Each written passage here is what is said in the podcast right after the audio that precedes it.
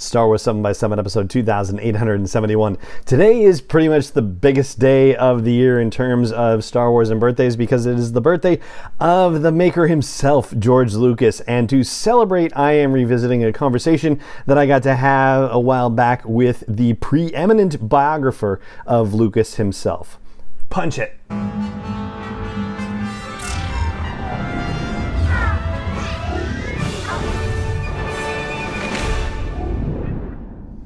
Hey, Rebel Rouser. I'm Allen Voivod, and this is Star Wars 7 by 7 your daily dose of Star Wars joy, and thank you so much for joining me for it. So, on the auspicious occasion of George Lucas's 78th birthday, I thought, well, if we can't talk to the man himself, then let's talk to the next best person, which would be Brian J. Jones. So, here's his official biography note. It says Brian J. Jones is the critically acclaimed best-selling biographer of some of the world's most iconic creative geniuses. His 2016 biography of filmmaker George Lucas was the first comprehensive biography of the influential creator of Star Wars and Indiana Jones in nearly two decades. George Lucas' A Life was praised as definitive by the New York Times, whiz bang by People. you can see the difference in editorial tone there.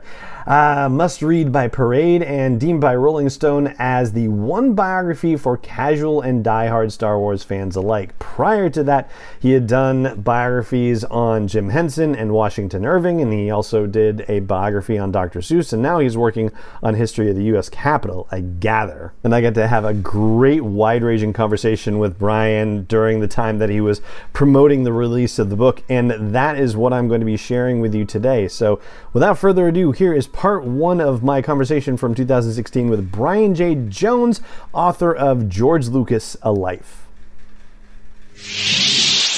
Brian J. Jones, thank you so much for joining me on Star Wars 7 by 7 Allen, it is my pleasure. Thanks for having me. Absolutely. So, let me ask you right off the bat, like, how long were you writing this book? And first of all, I guess I should say congratulations on the publication of George Lucas: A Life. This is a monumental work of biography. It's uh, absolutely astounding. Oh, good. Well, I'm glad to hear that uh, you know people I consider experts are enjoy- reading it and enjoying it as well. um, it was a it was a God. I started it, or we you know started throwing around the idea right after Jim Henson came out. So it was early 2014, um, and I was sort of working it nonstop ever since. And even I, and I didn't finish it until March of this year. And my publisher, who was so awesome, I mean, they were committed to getting it out this year. So it was really on a fast track once it, once the manuscript was delivered. They really, you know, they they were committed to getting out in December. And I even had another, you know, sort of bite at the apple in July after the first, you know, copy edits and everything came back, which is why I was able to include the, the most up to date information on his efforts to get his museum done, which still hasn't changed. It's still pending, but I was able to update even that. So it's been pretty much nonstop for three years. Um, I did. I will never look behind the scenes here. I did miss. I want to say at least two or maybe three deadlines on it. Oh no! Um, because it just was such a huge project. You know that you're trying to you know wrapping your arms around it um, there was a point where I actually dis- sort of despaired of ever finishing it. Um, I, I did I don't as of today I don't, but I I have a, a, day job as well, and so I would you know get up in the morning and at you know six o'clock, and then I uh, would go off to work, and then I would come home by you know six thirty in the evening, sit down, write for maybe an hour, have dinner with my wife, and then write until about two two thirty in the morning, and then do it all over again. So that was about the last six months of this, as I was really trying to get it done. We're we're really uh, really a, a, tough couple of months there. So, uh, but it uh, I, it was a you know a I'm not going to complain because it was a you know terrific subject, a dream come true subject for someone who you know, sort of as you and I were talking before this all started. We're both sort of Star Wars generation 1.0, both being you know about seven and ten years old when it first came out. Right, and you know it puts me in mind of something that um, when Michael Giacchino was interviewed about the um, doing the score for Rogue One, and he was asked to do it on the fly, and only had about four and a half weeks to write the score, and was a little nervous about being able to take on that project. And a friend of his said to him, "Come on, you've been writing this score since you were ten. You're made for this." exactly. Yeah. So was it similar? I mean, had you been, you know, you said you started this around, you know, 2014 that you'd been thinking about it, but is this something that you had been thinking about for much longer in its own way? Well, you know, it's one of those those projects that you just think, well, you know, that's uh, Washington Irving. Back, I'll go back to Washington Irving, one of my subjects earlier. Uh, you know, was asked in his lifetime. People kept saying, Irving, you should write a biography of George Washington, and Irving and Irving would say, no, no, no, I stand in too great an awe of it. Uh, and that's sort of the way I was with, with this subject. I never even really thought about it. But as I was writing Jim Henson, you know, you, you get that great moment in Jim Henson when he's working on Labyrinth, and here comes George Lucas. And, you know, I'm getting ready to write that chapter, and I'm sort of rubbing my hands together with glee. And I'm like, oh, good, I get to write George Lucas this chapter. You know, even when you're writing nonfiction, it's still, you know, you still have great characters. You treat them all as characters. And it's sort of like, you know, DC and Marvel Comics meeting each other. It's like this big epic event. Um, and so it was really cool, you know, to, to even, you know, touch Lucas's world even for a second. Um, and so, but you know, that was at that time I thought, well, that's that's too good to be true. Just think about, you know, keep, keep moving with Jim, and let's not worry about George. Um, so, but that you know, that first little glimpse then at writing the Jim Henson book, talking about labyrinth and things, that's that's when you're like, oh, that's that would be a really fun project. Let's put that on the on the back burner for a little bit while we finish this one up, and then think about that once once uh, Jim Henson's finished. And I love that comparison to even though you're writing a nonfiction book, you still have characters in it, and you know, fiction writers often talk about characters kind of taking control of books and of chapters and scenes sometimes if they get a character that's really vibrant and really astounding. Like, did Lucas capture your imagination in that way? Yeah, you know, I mean, that's that's the one thing you really have to think about when you're writing, bi- you know, nonfiction, but especially in biography, because you have to live with this person very very intimately for the entire time you're researching and writing and you know rewriting and editing and you know through the whole process. So it's one of those where if you find out early on that you think this is you know not somebody you want to live with you you know you need to think very carefully about that. You know i don't think i could ever be a biographer of you know charles manson. And there is a biographer of charles manson by the way but uh, i don't think it could be i don't think it could be me. Right. Um, so you you know you really have to think about those things, and I've been you know very lucky that as I've worked my way through these these stories of these guys, um, you know they're really interesting, fascinating people, and and I, you know I hate for us we're, as Americans, especially, where it's like we, you know, we talk about our political candidates. Would you sit down and have a beer with this person? Which makes me insane. But, mm-hmm. uh, but you know, but with these guys, would you sit down and have a beer and come? Absolutely. I mean, they're all really interesting guys in different ways and have different superpowers, and um, you know, it's just a really great bunch. And Lucas is a particularly great subject, and it's really. Um, spooky in a way to know as I'm doing this and talking about this, like he's still out there. You know, I mean, when I was writing Jim and Washington Irving, they're not they're not out there anymore. Uh, so it's a little it's a little weird to realize. You know, here we're talking about him in third person, but he's still out there.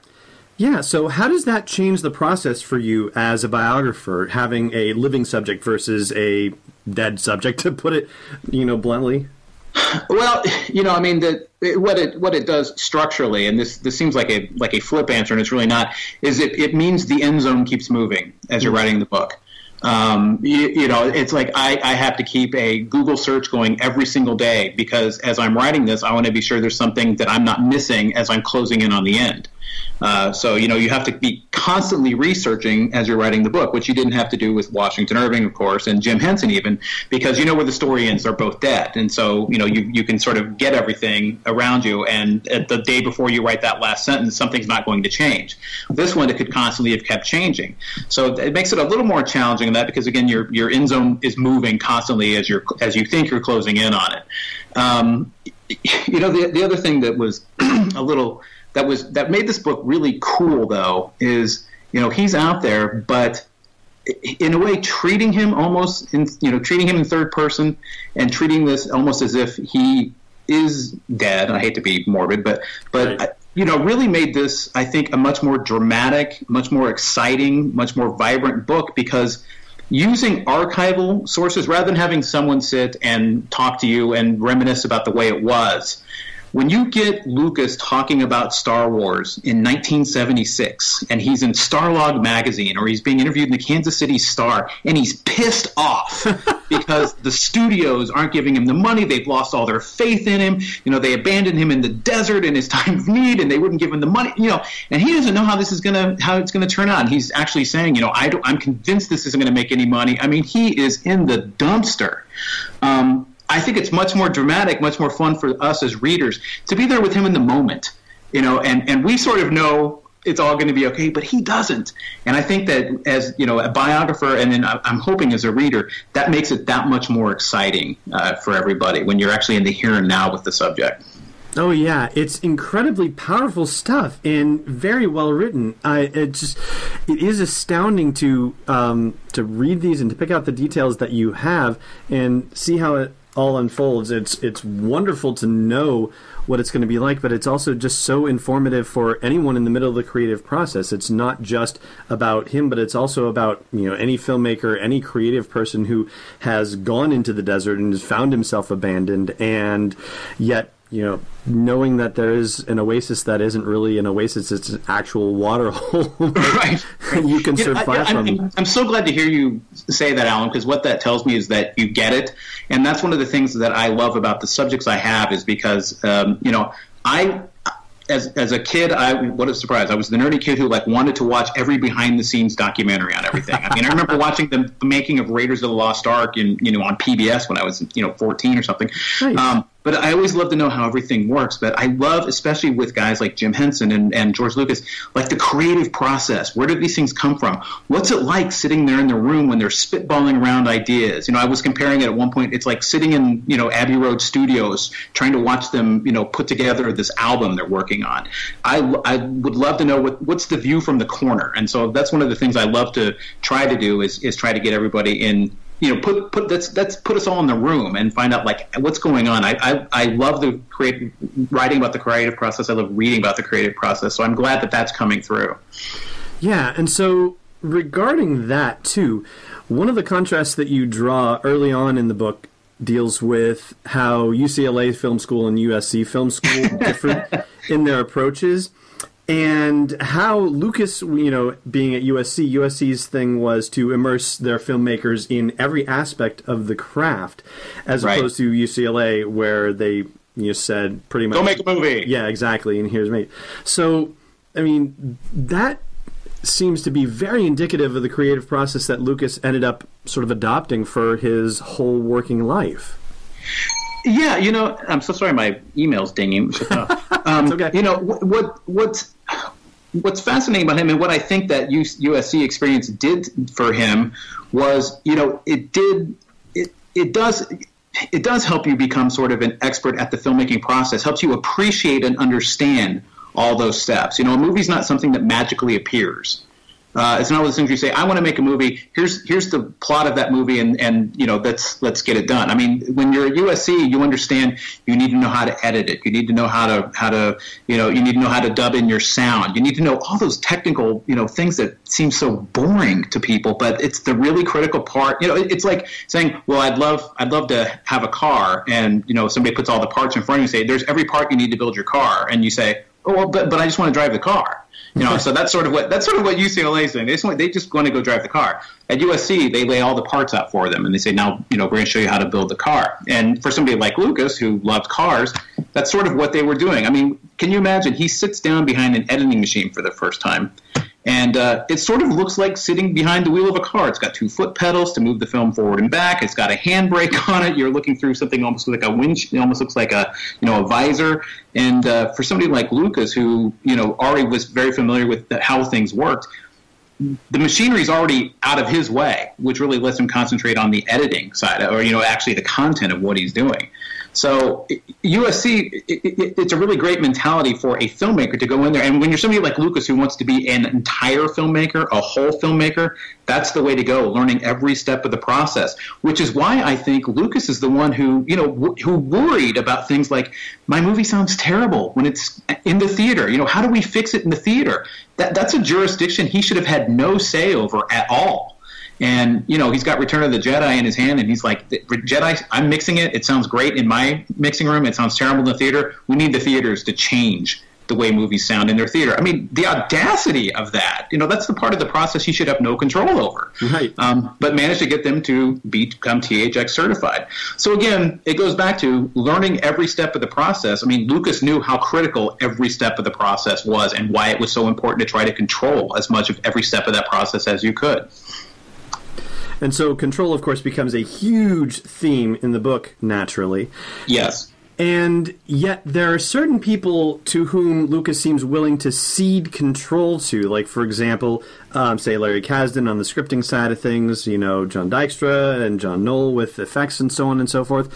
So, where do you think he's comfortable with a line on control? I mean, do you think he's willing to cede some of this stuff because it's a necessary evil or because he has some mature realization about his limitations or something in between there?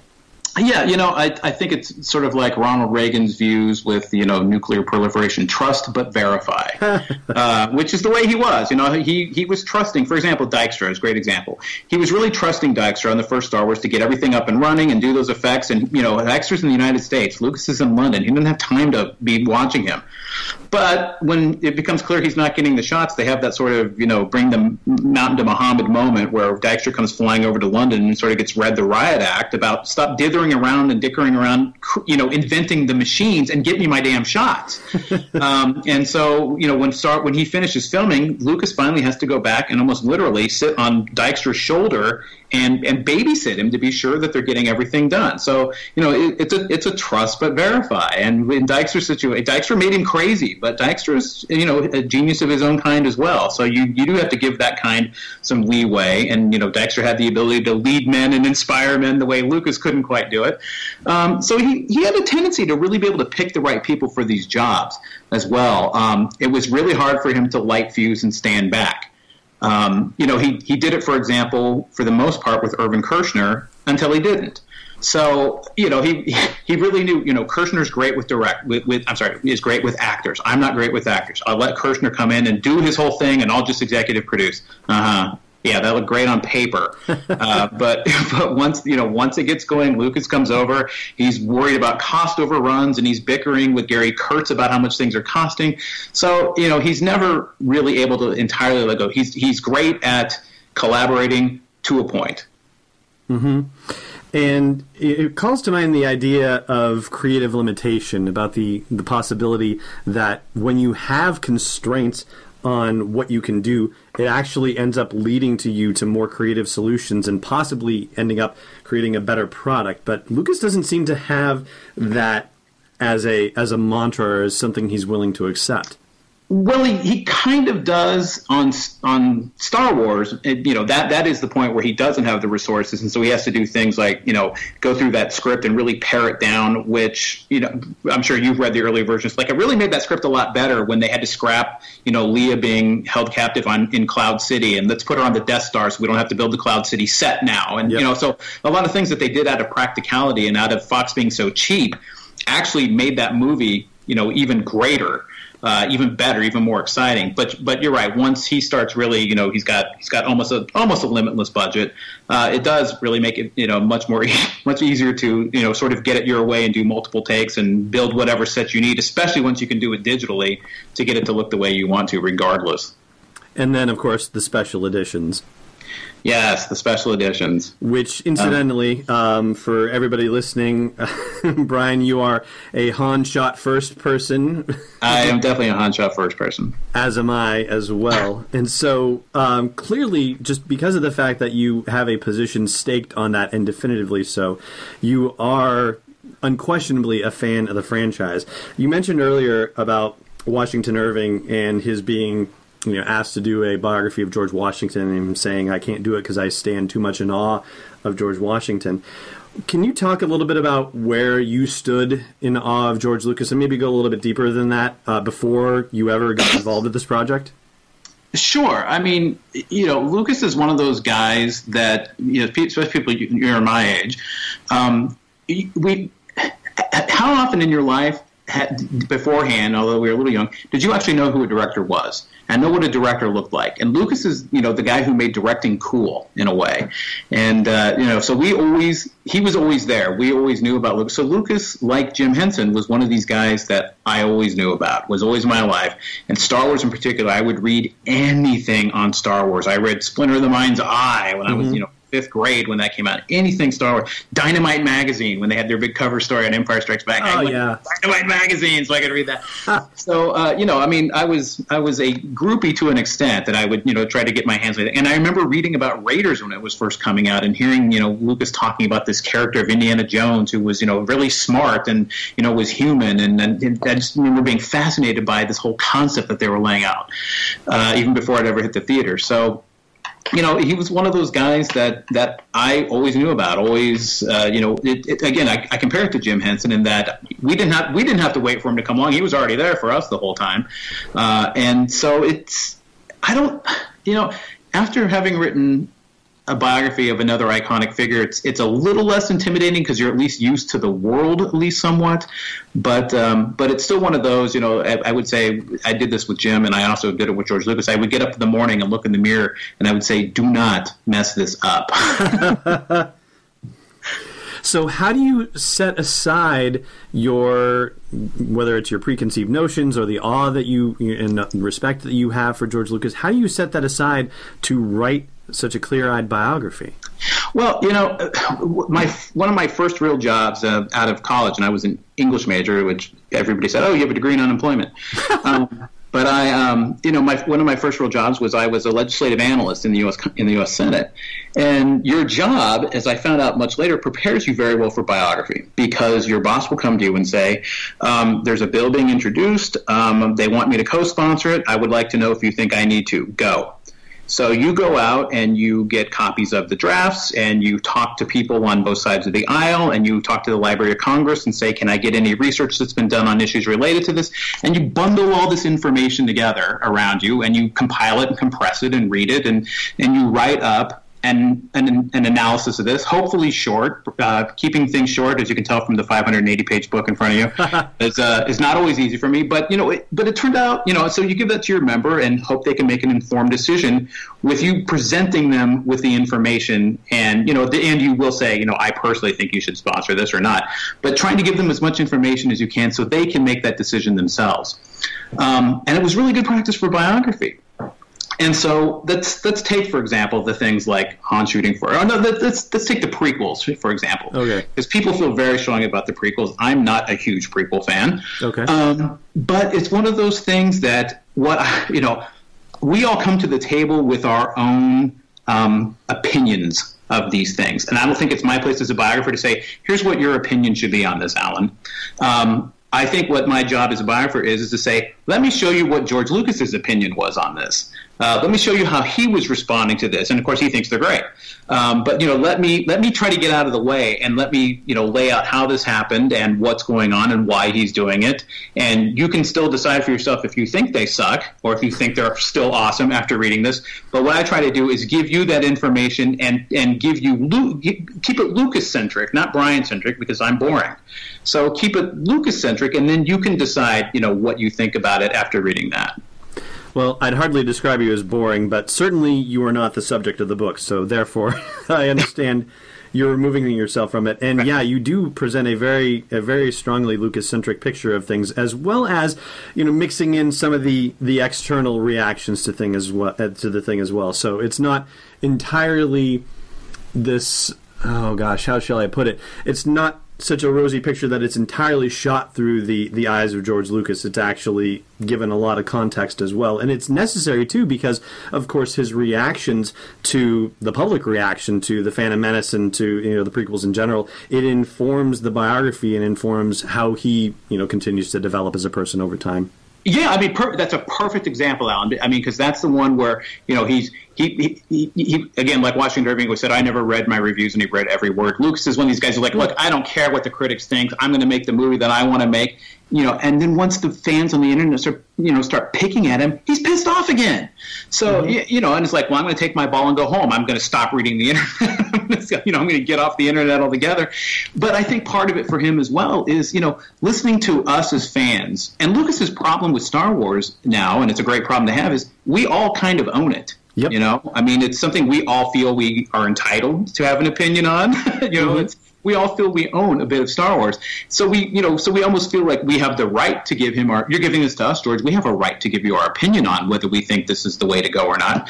Um, and that I think really grates on him because this is him fighting with Universal over cutting four minutes out of American Graffiti just because they can. I mean, I really think it's like his flashback to that sort of you know those days when he was still trying to wrest control away from the studios. And now here come the fans doing the same thing the studios are doing. George, why did you put this in? Why, where'd you get the midichlorians idea? That's a terrible idea. You know, I don't think he likes. I, I think having the fans do that is just like this you know huge you know post-apocalyptic flashback to those days when you know the studios just would not leave him alone. Mm-hmm.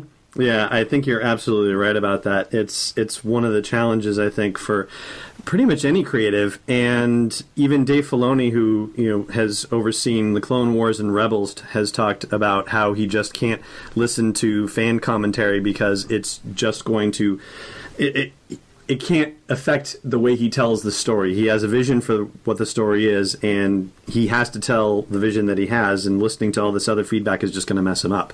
Yeah, I mean, it's somebody like Dave Filoni. I mean, like, art, look, artists can feel compelled to tell these great stories, and you know, get out of the get out of the way. It, that's another light fuse, and stand back. You know, let them let them let them tell it. Get out of the way. Mm-hmm. So, why do you think there's been so much resistance to his vision over the years? You mean from the fans or from the studios or? Um, almost everyone it seems like there's you know a running theme where on the one hand you know control control control and everything with lucas has been about you know getting yeah. additional measures of control but he continues to encounter resistance to his vision at almost every step. Even when you know the stuff that you added at the end that you had the luxury of being able to include about the museum, and you know first it's not going to be in the Presidio, and then it's not going to be on the Chicago waterfront. There's just this continued resistance to him yeah. somehow, and it, it's very strange. I mean, you would think at some point he would have clearly demonstrated that he earned his dues, and yet somehow there is a, a visceral resistance as well.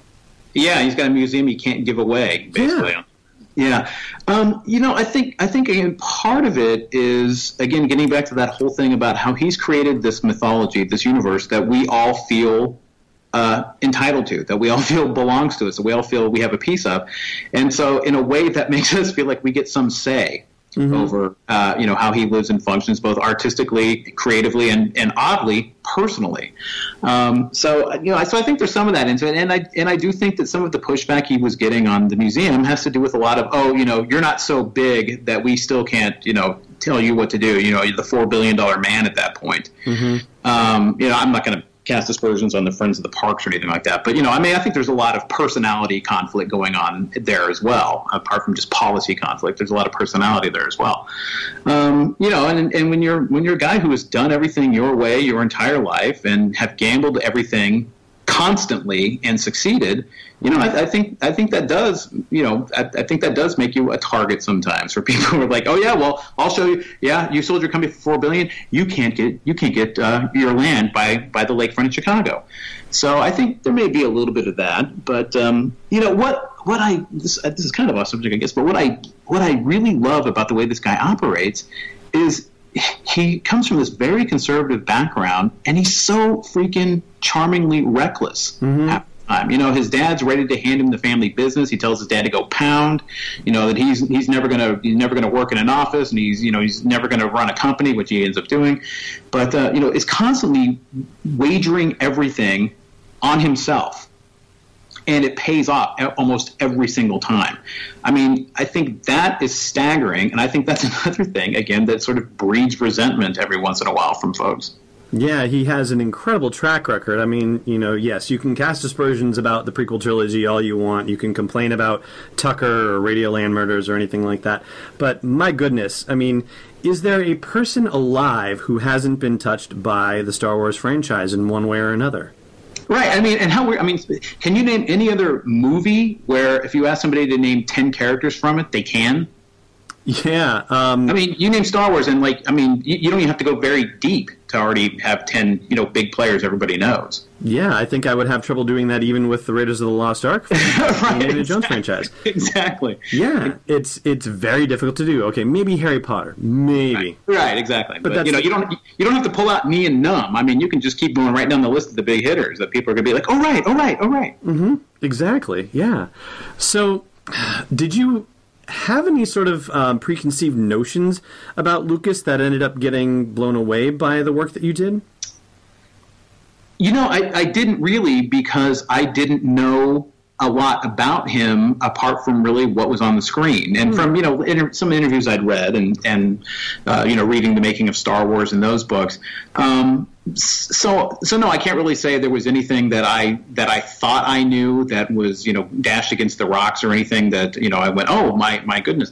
Uh, I, I, think it just confirmed more than anything in all sorts of different ways, but I think it really confirmed sort of, you know, what you intuit about him, which is to be able to do all these things that you're doing, you need to have sort of a will of steel uh, and be stubborn as hell and really want to be, you know, and really be, and I use this term affectionately, and be a control freak. Mm-hmm. Um, and that, you know, is what really came out to play in, in the book and what really affirmed, I guess, what I sort of suspected all along is that to be able to do all these things you do, um, you know, it takes a very particular kind of person, a very kind of you know specific kind of person, a guy who's not necessarily worried. You know, the thing about Jim Henson is Jim loved when he worked, you know, to be with the guys, and you know, everybody he worked with was his friend, and everybody loved to get along and make each other laugh. Lucas, Lucas doesn't come to play. Lucas mm-hmm. comes to work. Yep. Um, you know, and he comes to, and so if you don't like it, well, you know, TS. You know, he doesn't have any problem saying that, mm-hmm. uh, whereas Jim did. So, I mean, it takes a very